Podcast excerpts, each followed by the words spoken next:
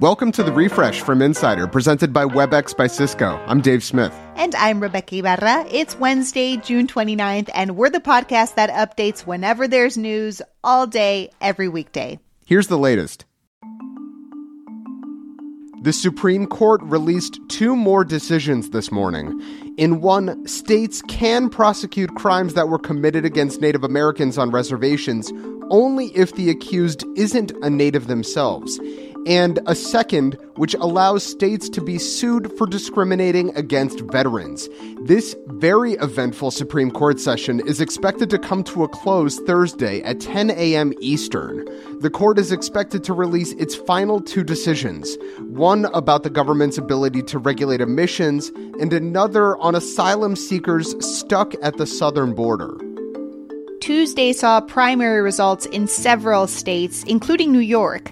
Jake LaHut of Insider's Politics team says one surprise was just how close Andrew Giuliani, yeah, son of that Giuliani, came to winning the Republican primary for governor. He swept all five boroughs of New York City. So clearly, you know, even after everything that that family name has been through still has some real value. Senior reporter Grace Panetta says it's also pretty remarkable that two of the people serving in the state's top slots, governor and lieutenant governor, are actually running for these positions for the very first time. Remember, they weren't actually elected the first time around. They were both put there, appointed there, uh, because their predecessors went down in scandals, which is pretty remarkable. Some things never change in New York.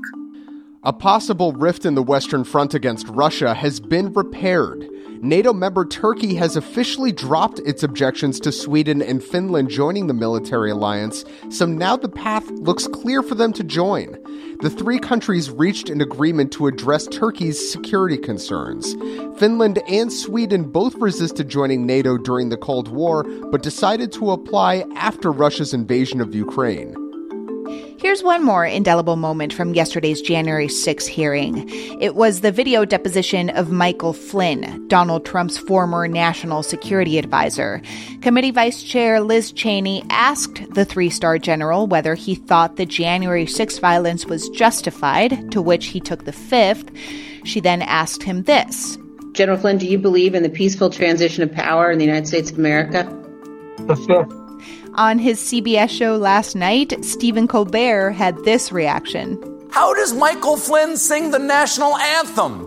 Oh, say, can you fifth, fifth, fifth, fifth, fifth,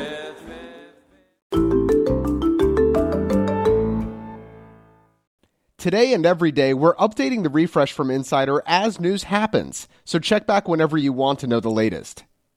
Coming up, we talk to TikTok star Ian Paget. The changing world of hybrid work offers new possibilities. WebEx enables them with an open platform and many integrated partners like Notion, Unifor, and SalesLoft. Powerful partnerships power hybrid work. Visit apphub.webex.com. WebEx, working for everyone. Ernst & Young was just handed the largest ever fine for an accounting firm, $100 million. The penalty comes from the SEC, which says there's been rampant cheating among Ernst & Young employees taking CPA exams and continuing professional education courses. We're talking hundreds of people here. The director of the SEC's enforcement division said in a statement, quote, "It's simply outrageous that the very professionals responsible for catching cheating by clients cheated on ethics exams." The Michigan Supreme Court has ruled that the nine officials involved in the Flint water crisis were wrongfully indicted. Last year, a judge who acted as a one man grand jury issued indictments against former Governor Rick Snyder and eight other health officials. But the state Supreme Court says the indictments were improper. Prosecutors say they'll try another approach to bring cases over the city's toxic water. Bob Chapek is here to stay. Disney has renewed its controversial CEO's contract for three more years. You might remember Chapek's name from when everyone was talking about Disney's flip flop response to Florida's so called Don't Say Gay bill. He originally decided to not speak out about the bill, which sparked a firestorm throughout his company. Abortion clinics in Texas are now allowed to perform some abortions after a state court temporarily blocked a ban. When the Supreme Court struck down Roe last week, all abortion clinics in Texas shut down out of fear of prosecution. This news will allow them to start up again, but only for women who are within the six week gestation period and only for a short period of time. A separate law, Texas's so called trigger law, will go into effect in the next few weeks. That will ban all abortions in the state. Serena Williams returned to the Wimbledon court yesterday for the first time in a year, and, uh, you know, it didn't go so well. She lost a grueling three hour match to France's Harmony Tan, who ranks 115th. Afterwards, reporters asked the 40 year old Williams if this was her last time at Wimbledon. Um, that's that's a that's a question I can't answer. Like I don't know. I feel like, um, you know, I don't know. Who knows? Who knows where I'll pop up? Williams said she trained hard to recover from an injury last year, but she wasn't ready for such a long match.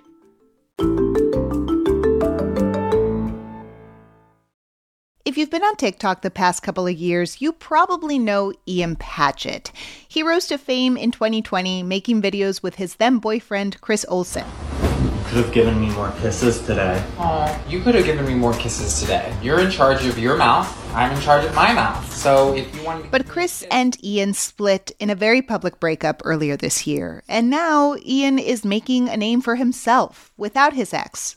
Emails, emails, emails. Pretend you're Miranda Priestley. Well, if you were Miranda Priestley, you probably wouldn't be writing your own emails. Emails. I chatted with Ian last week and started by asking him what it's like having a romantic relationship on display for millions of people to see. God, um, it's hard. The beginnings of it was really fun. And then, of course, like anything, when it becomes work, there was a schedule to it, and it became it became something that like I felt I, I I couldn't handle correctly. Like I was just like, oh, I'm not equipped for this. I wasn't. You don't go to school for this. No one tells you that this is what's going to happen.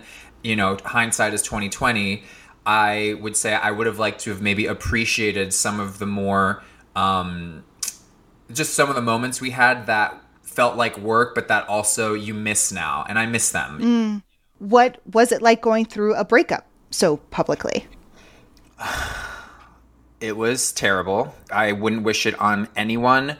And um, having to put out a statement, and while you're processing your own feelings still and processing the very private experience, um, is is probably just one of the worst things I've ever had to go through. It's just like so intense.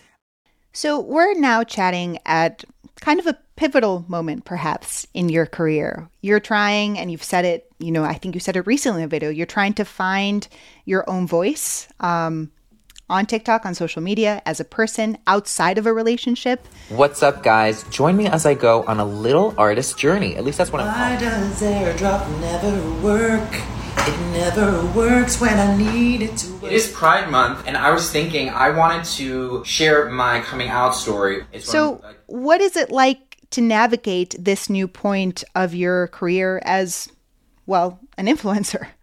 It's been really fun, rewarding, rocky, vulnerable, scary. Sometimes you feel I feel like uh, I am not a very rigid person when it comes to like I need to post a video every single day. That's just not how my brain works or my spirit works. So uh, you know, it's like telling yourself you're enough, you're okay, and whatever work you do, which is the best work that you'll do, hopefully, is good enough. You know. It kind of feels like an actor leaving a successful show or a sitcom and trying to branch out on their own and saying, I am a person outside of Cheers or Sex in the City. Yes, totally. It's it's like it's like Cher after Sonny and Cher, and you're like, wow, she really she really reinvented herself. And so I'm in I'm just in that place of like finding my joy again. And I'm hoping you are Cher in this example.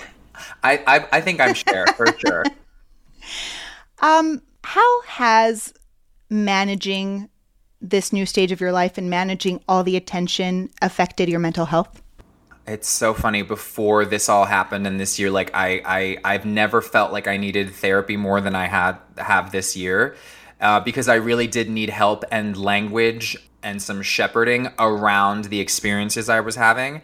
And it's kind of ironic because I am on I'm an inf- I'm an influencer now, content creator added to my belt, which I love and and is a very cool thing. But I also am really conscious of how much our lives are on this phone and how I really need to put it away. So I've kind of made sure that my priority is being present wherever I am and then not making either social media or TikTok specifically my end all be all in terms of where all of my energy is going, you know? There are a lot of young people out there probably listening right now who want to do what you do. They want to become influencers in TikTok and YouTube, on Instagram. What would you tell them? I would warn people about just wanting to be on TikTok and influence without tending to other gardens first that can help color and shade in you and your personality and like essentially what you want to share with the world the content creating is is no joke. Um, so you just have to be ready to put in some time and and you know see how that goes. Well ian it's been a pleasure talking to you. Thank you so much. You as well. Thank you rebeca. This was so fun. Make sure to follow The Refresh from Insider on Apple Podcasts, Spotify, or wherever you listen to podcasts. And please leave a rating and review. It helps other people discover the show. You can also just tell your smart speaker to play the Refresh from Insider podcast. I'm Dave Smith. And I'm Rebeca Ibarra. Talk to you soon.